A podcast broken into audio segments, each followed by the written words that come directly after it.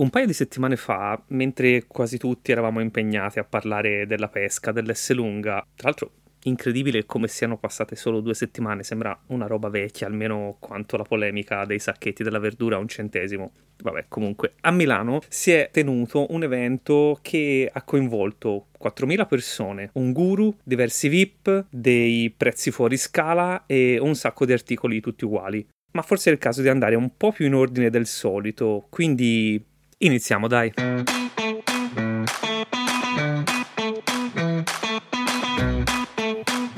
Clac. Tra le altre cose, un podcast.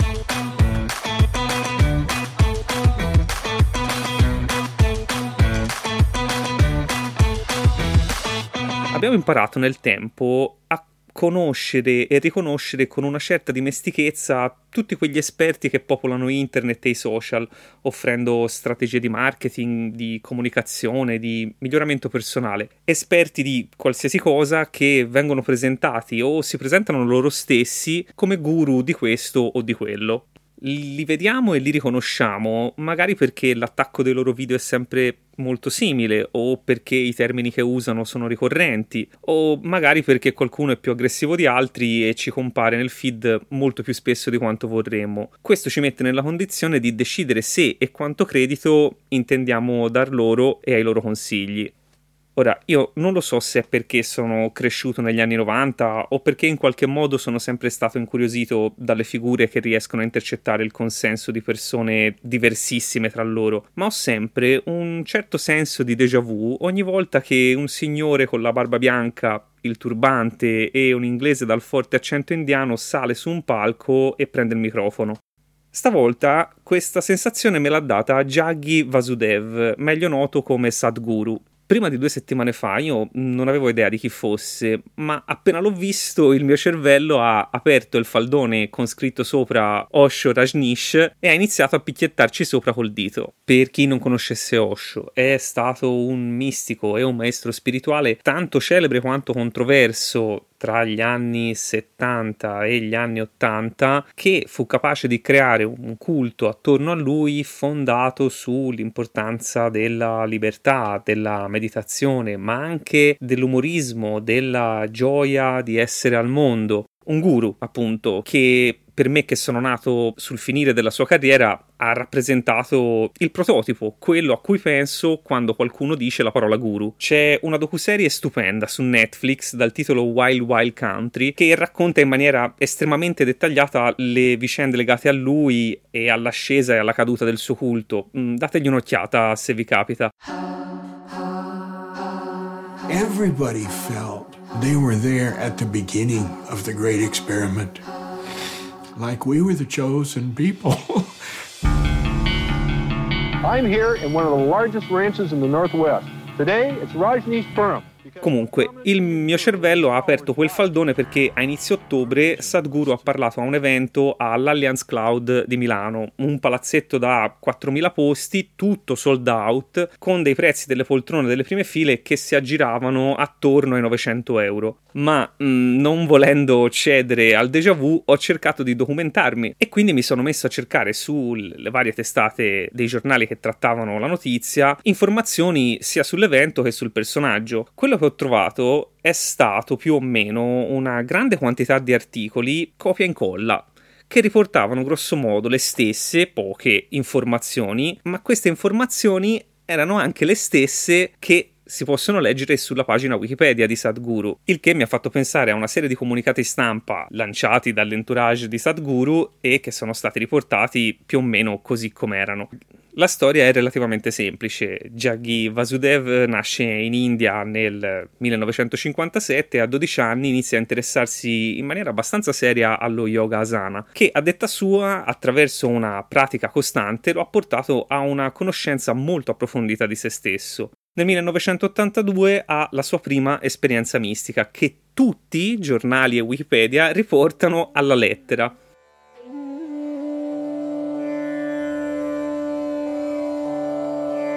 Fino a quel momento della mia vita ho sempre pensato questo sono io e che qualcun altro è qualcos'altro, ma per la prima volta non sapevo più cosa fosse me e cosa non lo fosse. A un tratto ciò che io ero era semplicemente ovunque. La stessa roccia su cui ero seduto, l'aria che respiravo, la stessa atmosfera intorno a me. Ero appena esploso in ogni cosa.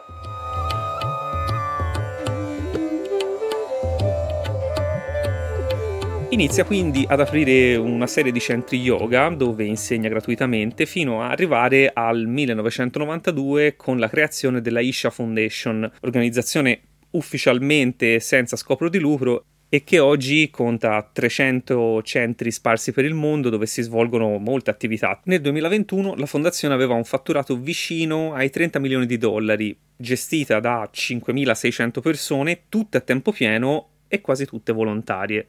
Da qui un'escalation di premi e riconoscimenti, pubblicazioni che arrivano in Occidente come il libro Inner Engineering, i contatti con le star di Hollywood come Matthew McConaughey e Will Smith, i TED Talks, i panel per Google e Microsoft, le tre conferenze al World Economic Forum, gli 11 milioni di follower su Instagram, ma anche le controversie legate alla morte della moglie, di cui parleremo, le dichiarazioni apertamente pseudoscientifiche e quell'eccentricità e quel materialismo che sui social sfoggia con una certa espressione sorniona. A questo punto il mio cervello aveva smesso di picchiettare col dito sul faldone di Osho aveva iniziato direttamente a sbattermelo in testa ma temendo di essere vittima di una sorta di bias di conferma, e visto che i giornali sembravano dare notizie molto simili tra loro, ho provato a chiedere a una scrittrice e autrice che stimo moltissimo, Roberta Lippi è l'autrice di Soli e Dragon Lady, due podcast che vi consiglio davvero, davvero, davvero di recuperare per capire meglio la figura di Osho e la vita all'interno del culto, insieme al suo libro Wild Wild Sheila, che si concentra sulla figura di Sheila Ma Anand, braccio destro di Osho.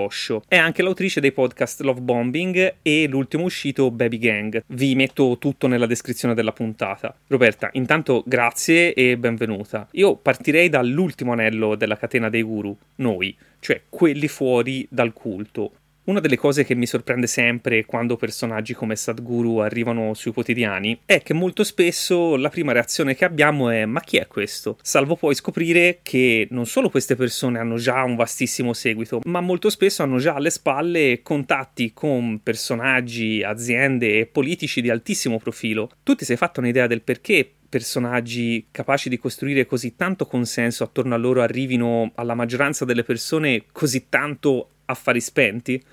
Ma guarda, allora, io non credo che arrivino del tutto a fare spenti, o meglio, la percezione che noi abbiamo è che loro arrivino da noi mh, mm, così, un po' da, come se arrivassero dal nulla. Il punto è che è vero che per noi arrivano dal nulla, ma è che sono così tanti che è anche difficile riuscire a, ehm, a seguire un po' il filo delle, dei loro movimenti. La verità è che probabilmente da noi arrivano fari spenti o comunque in, così un po' ehm, sottovoce finché poi non arrivano, perché come abbiamo, come abbiamo visto anche nel caso di Sadhguru, poi se ne è parlato anche abbastanza, mh, mm, perché probabilmente ci sono stati altri paesi che sono risultati per loro più interessanti prima dell'Italia. Come giustamente citi tu, eh, ci sono strettissimi legami con personaggi molto noti, con attori, eccetera. E questa è una cosa che noi vediamo accadere mh, mm, spesso, no? Quindi tu dici, nonostante ci sia questo ampio seguito altrove, nonostante ci siano personaggi molto rinomati che li seguono eh, quasi li venerano, in realtà noi di loro sappiamo molto poco. Sì, ehm, sappiamo molto poco per, fino a quando non eh, vengono utilizzati questi personaggi per fare appunto pubblicità al guru stesso. Nel momento in cui ci si dice ma questo chi è, allora ecco che ci possiamo giocare la carta di Will Smith o la carta di Matthew McConaughey, no? per dire e se li seguono anche loro ed è un po', se ci fai caso, quello che, mm, che si è provato a fare anche qua, quando ovviamente mm, io ritengo non soltanto che mm, molti personaggi famosi e VIP, chiamiamoli così, siano andati a vedere Sadhguru perché lo conoscevano, ma più che altro che siano stati invitati ad andare da lui. Eh, l'entourage di questi guru, di questi leader spirituali, diciamo così, eh, fanno degli studi molto approfonditi su quali sono per, le persone eh, di nota fama del paese che possono avere una presa su un determinato pubblico. Considera che oggi come oggi per un guru è molto importante attrarre giovani più che persone anziane, no? attrarre il futuro della società perché ci sia più proselitismo, perché diciamo la, la base dei fedeli rimanga mm, bella attiva, eccetera, eccetera, eccetera. Quindi sì, è un, fari, è un, faro spento solo, ecco, ce n'è uno acceso e uno spento, mettiamola così. In Soli ti sei occupata in maniera approfondita della figura di Osho e del culto che fu capace di generare. Sadhguru sembra presentare moltissimi punti in comune sia nella modalità comunicativa di Osho sia nelle sue stravaganze. Secondo te com'è possibile che tutte le controversie legate a Osho sembrino sgretolarsi di fronte a un personaggio così tanto simile a lui e che si affaccia sulle scene con lo stesso successo? Beh, la risposta è semplice. La gente ha scarsissima memoria, né è interessata ad approfondire ciò in cui va a credere, in, in buona sostanza. Io ti, ti, rilancio questa domanda, mm, proverei a chiedere quanti altri guru conosce la gente che c'è qua fuori, che sono esattamente identici a Sadhguru. Ehm, non, non, so se tu conosci Bhakti Marga, ma se andassimo soltanto a parlare di Osho, che giustamente ricordi, probabilmente nessuno sa che Osho è Bhagwan Jirajnij o che ha avuto altri nomi prima di chiamarsi Osho. Quindi siamo tutti molto sempre nella, super, nella superficialità no? dell'approfondimento di quello in cui noi andiamo a credere. Questo accade spessissimo, soprattutto quando abbiamo a che fare con delle filosofie o delle forme di religione spiritualità che sono distanti no? dal, nostro, dal, nostro, modo di... Da, da, come siamo cresciuti noi in Occidente, quindi sono sempre estremamente affascinanti, spesso molto semplificate perché tutto viene reso sempre molto semplice, no? basta praticare un pochino, fare una meditazione, cioè, è, è, questo è quello che noi crediamo naturalmente. E tu giustamente citi anche le stravaganze di Sadhguru e le confronti con quelle di, di Osho Ehm, e questo dovrebbe un pochino, se non preoccuparci, quantomeno far sì che attenzioniamo la figura di Sadhguru e iniziamo a osservare un po' meglio come si muove. Una cosa abbastanza evidente, ad esempio, è che hanno lo stesso modus operandi quando si confrontano con il pubblico. Sadhguru, così come Osho, ama fare battutine, quando gli viene fatta una domanda la ribalta sempre sull'ascolta, sul, sul, sì, l'ascoltatore, su chi gliela, gliela posta. In realtà il suo entourage fa sì che non ci possa essere un dibattito, quindi la persona fa la domanda, si prende la risposta che Sadhguru gli vuole dare, dopodiché non è che si può, che può riba- controbattere, capito? Quindi è sempre tutto un ambiente molto protetto naturalmente nei confronti del guru, che si può concedere appunto di fare battutine, di sdrammatizzare e poi partiamo dal, dal presupposto ovvio, perché la gente, come ben sai, io ripeto spesso nei miei podcast, chi va a questi raduni, chi crede in un, in un leader, chi finisce in una setta, chi viene manipolato non è mica un cretino, non è mica un, un, ingenuo, ci sono proprio delle dinamiche che vengono messe in atto e che rendono molto semplice per le persone credere effettivamente che quello che sta dicendo questa persona sia vera, vero, anche perché partono sempre questi guru da quello che sono degli studi che oggettivamente hanno fatto, con pratiche che oggettivamente funzionano, perché quasi, quasi tutti arrivano da un lignaggio, cioè e teoricamente il maestro, ma che sia il maestro di yoga come il maestro spirituale, come qualsiasi maestro indiano tendenzialmente, appartiene a un lignaggio o proviene da delle scuole, quindi si dà un po' per scontato che quelle cose funzionino. Per noi poi in Occidente se funzionano eh, crediamo al miracolo e quindi ci affiliamo immediatamente a questo personaggio, a quell'altro, questa pseudosanta, alla religione che ci fa dire il mantra e tutto si avvera e via discorrendo. Il punto è che non ci sono solo questi elementi, diciamo, di colore legati agli atteggiamenti che sia Osho che Sadhguru condividono. Ci sono anche delle controversie legate a dei casi di cronaca che in entrambi i casi fanno riferimento alla prematura scomparsa di membri appartenenti ai loro culti. E Sadhguru ha con Osho grandi similitudini che le persone dovrebbero forse un po' più approfondire, non soltanto questo suo, come ben ricordi, apparente, anzi non apparente, evidente accettazione del materialismo, eh, questo suo modo di comunicare all'esterno, eh, dicevamo appunto prima con le battutine, ma mi viene anche da dire quando qualcuno gli ha fatto presente che costavano 900 euro i posti a sedere all'interno del, del palazzetto dove lui, insomma, diciamo si è esibito, perché questa è la verità.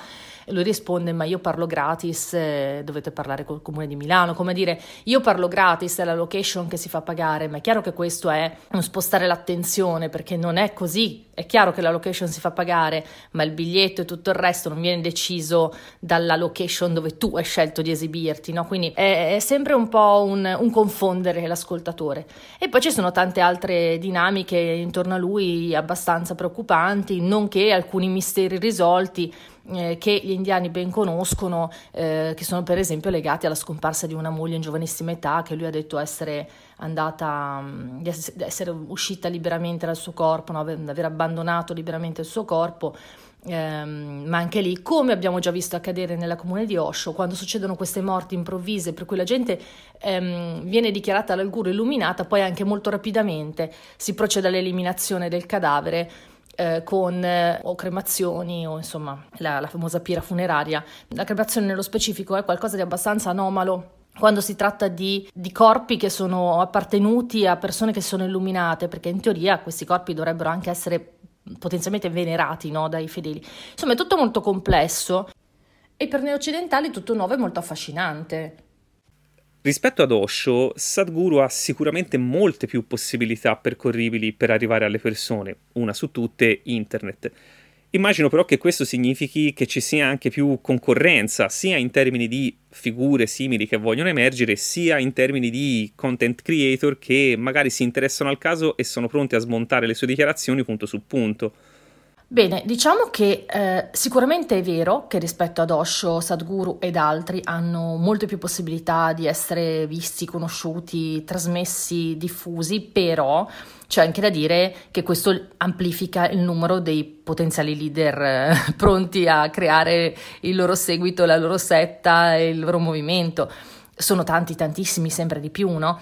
Quindi la concorrenza, come ben ricordi, è veramente alta e poi è anche vero che online si trova un po' di tutto ormai, cioè se uno vuole cercare, posto che torniamo a parlare della pigrizia degli esseri umani, per cui si va tutti quanti a, a seguire questi come se fossero arrivati eh, così improvvisamente la, la, manifestazione del divino sulla terra, senza andare magari a guardare, ma ci vogliono veramente sette minuti per fare una ricerca sa- su Sadhguru? E se non si trova qualcosa in italiano si può andare a cercare in inglese molto velocemente, cioè questo vale veramente per tutti i guru, io quello che dico alla gente è, ma prima di affiliarti a un movimento o andare, tornare al secondo um, fantastico incontro dove la gente ti ha fatto love bombing, perché poi sappiamo com- come si cade, no? Per quello poi dico, ci ho fatto un podcast su questo che proprio è per cercare di toglierci anche un po' quel pregiudizio, come dicevo prima, della gente cretina, stupida, ingenua, senza mezzi, fragile, che finisce nelle trame dei manipolatori, ma non è così. Il percorso è molto molto lento c'è tutta un'opera di convincimento che però parte da un tassello fondamentale che è love bombing. Tu entri in questi spazi, in questi gruppi dove tendenzialmente c'è qualcuno che fa proselitismo al posto del guru, naturalmente, che è lì intoccato, e tu ti senti a casa, ti senti in famiglia, ti senti che finalmente tutti hanno le risposte per te, ma soprattutto ti senti l'essere più speciale del mondo, perché queste persone ti fanno capire che tu finalmente sei arrivato nel posto giusto, che come te nessuno mai, ma è una cosa che chi l'ha provata sostiene essere veramente irresistibile, cioè alcuni la definiscono proprio come una droga, ne vuoi di più, non so come dirti. Quindi chiaramente, dicevo, bisogna, bisogna poi, grazie a internet, visto che internet diffonde, anche approfondire e andare a vedere poi chi c'è dietro. Quindi è vero che il primo incontro può essere folgorante, ma prima di andare al secondo incontro bisognerebbe fare un minimo di approfondimento. Ma quindi parlare di queste figure mentre sono in attività, secondo te, rafforza la loro posizione mediatica o li costringe a cambiare stile comunicativo? Parlare di queste figure mentre sono in attività, beh, è certo che rinforza un pochino la loro posizione mediatica. D'altra parte, come ben ricordi, rinforza anche le, l'opposizione mediatica nei loro confronti, o quantomeno non tanto l'opposizione, ma, ma, ma il pensiero critico che li va un attimo a, a, a descrivere e è evidente che loro poi debbano cambiare il loro stile comunicativo, ma come lo fanno, come abbiamo detto all'inizio? Magari semplicemente andando a cercare di eh, catturare delle persone che sono particolarmente vicine ai giovani, che sono molto famose, che questo abbiamo visto succedere in tutte. Guarda, eh, eh quando, un, quando se la domanda fosse perché è preoccupante Sadhguru, è perché crea, e abbiamo visto, delle dinamiche che sono simili a molti altri movimenti che hanno fatto queste cose e che sono dimostrati poi dei movimenti settari tutti quelli che poi vanno ad affiliare il super VIP, il famoso, il calciatore, l'attore, c'è sempre qualcosa che non va lì dietro, no? Raramente eh, queste persone arrivano da sole alla setta, al movimento, arrivano spesso per passaparola da una parte o perché vengono proprio invitati dal, dal, movimento stesso. La verità è che quello che noi troviamo, ci troviamo di fronte quando guardiamo questi personaggi, chiunque sia chi abbiamo di fronte, Sadhguru o un altro, siamo sempre di fronte a delle persone che sono estremamente egoriferite, personalità quasi sempre, questo non lo dico io, eh, studiato, narcisistiche e che quindi nell'essere elevati come leader spirituali, come guru di un movimento, eh, loro si nutrono, quindi hanno bisogno di adepti per nutrire il loro ego, hanno bisogno di adepti per nutrire il loro portafoglio quindi chissà se scoppierà la bolla. La bolla dovrebbe sp- poter scoppiare parlandone, perché poi ognuno fa quello che vuole, ognuno si affiglia al movimento che preferisce, ognuno ha il credo che ritiene più opportuno, però poi eh, la verità è che dovremmo tutti quanti avere gli strumenti per essere messi nelle condizioni di dire ok, io vedo questa persona per quello che è. Poi a quel punto io posso scegliere se seguirla oppure no.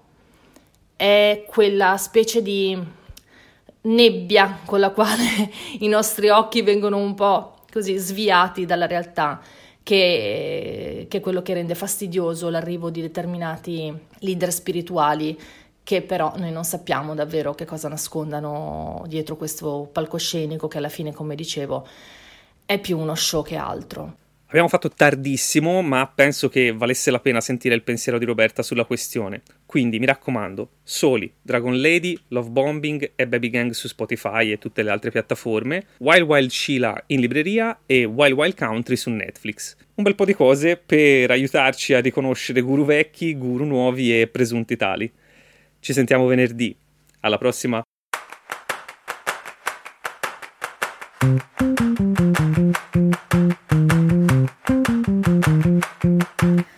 Tlac è un podcast scritto e prodotto da Francesco Tanini. Intro e outro sono a cura di Giorgia Loddo, musiche di Pineapple Music. Per scriverci podcast.tlac-gmail.com oppure Instagram tlac.podcast.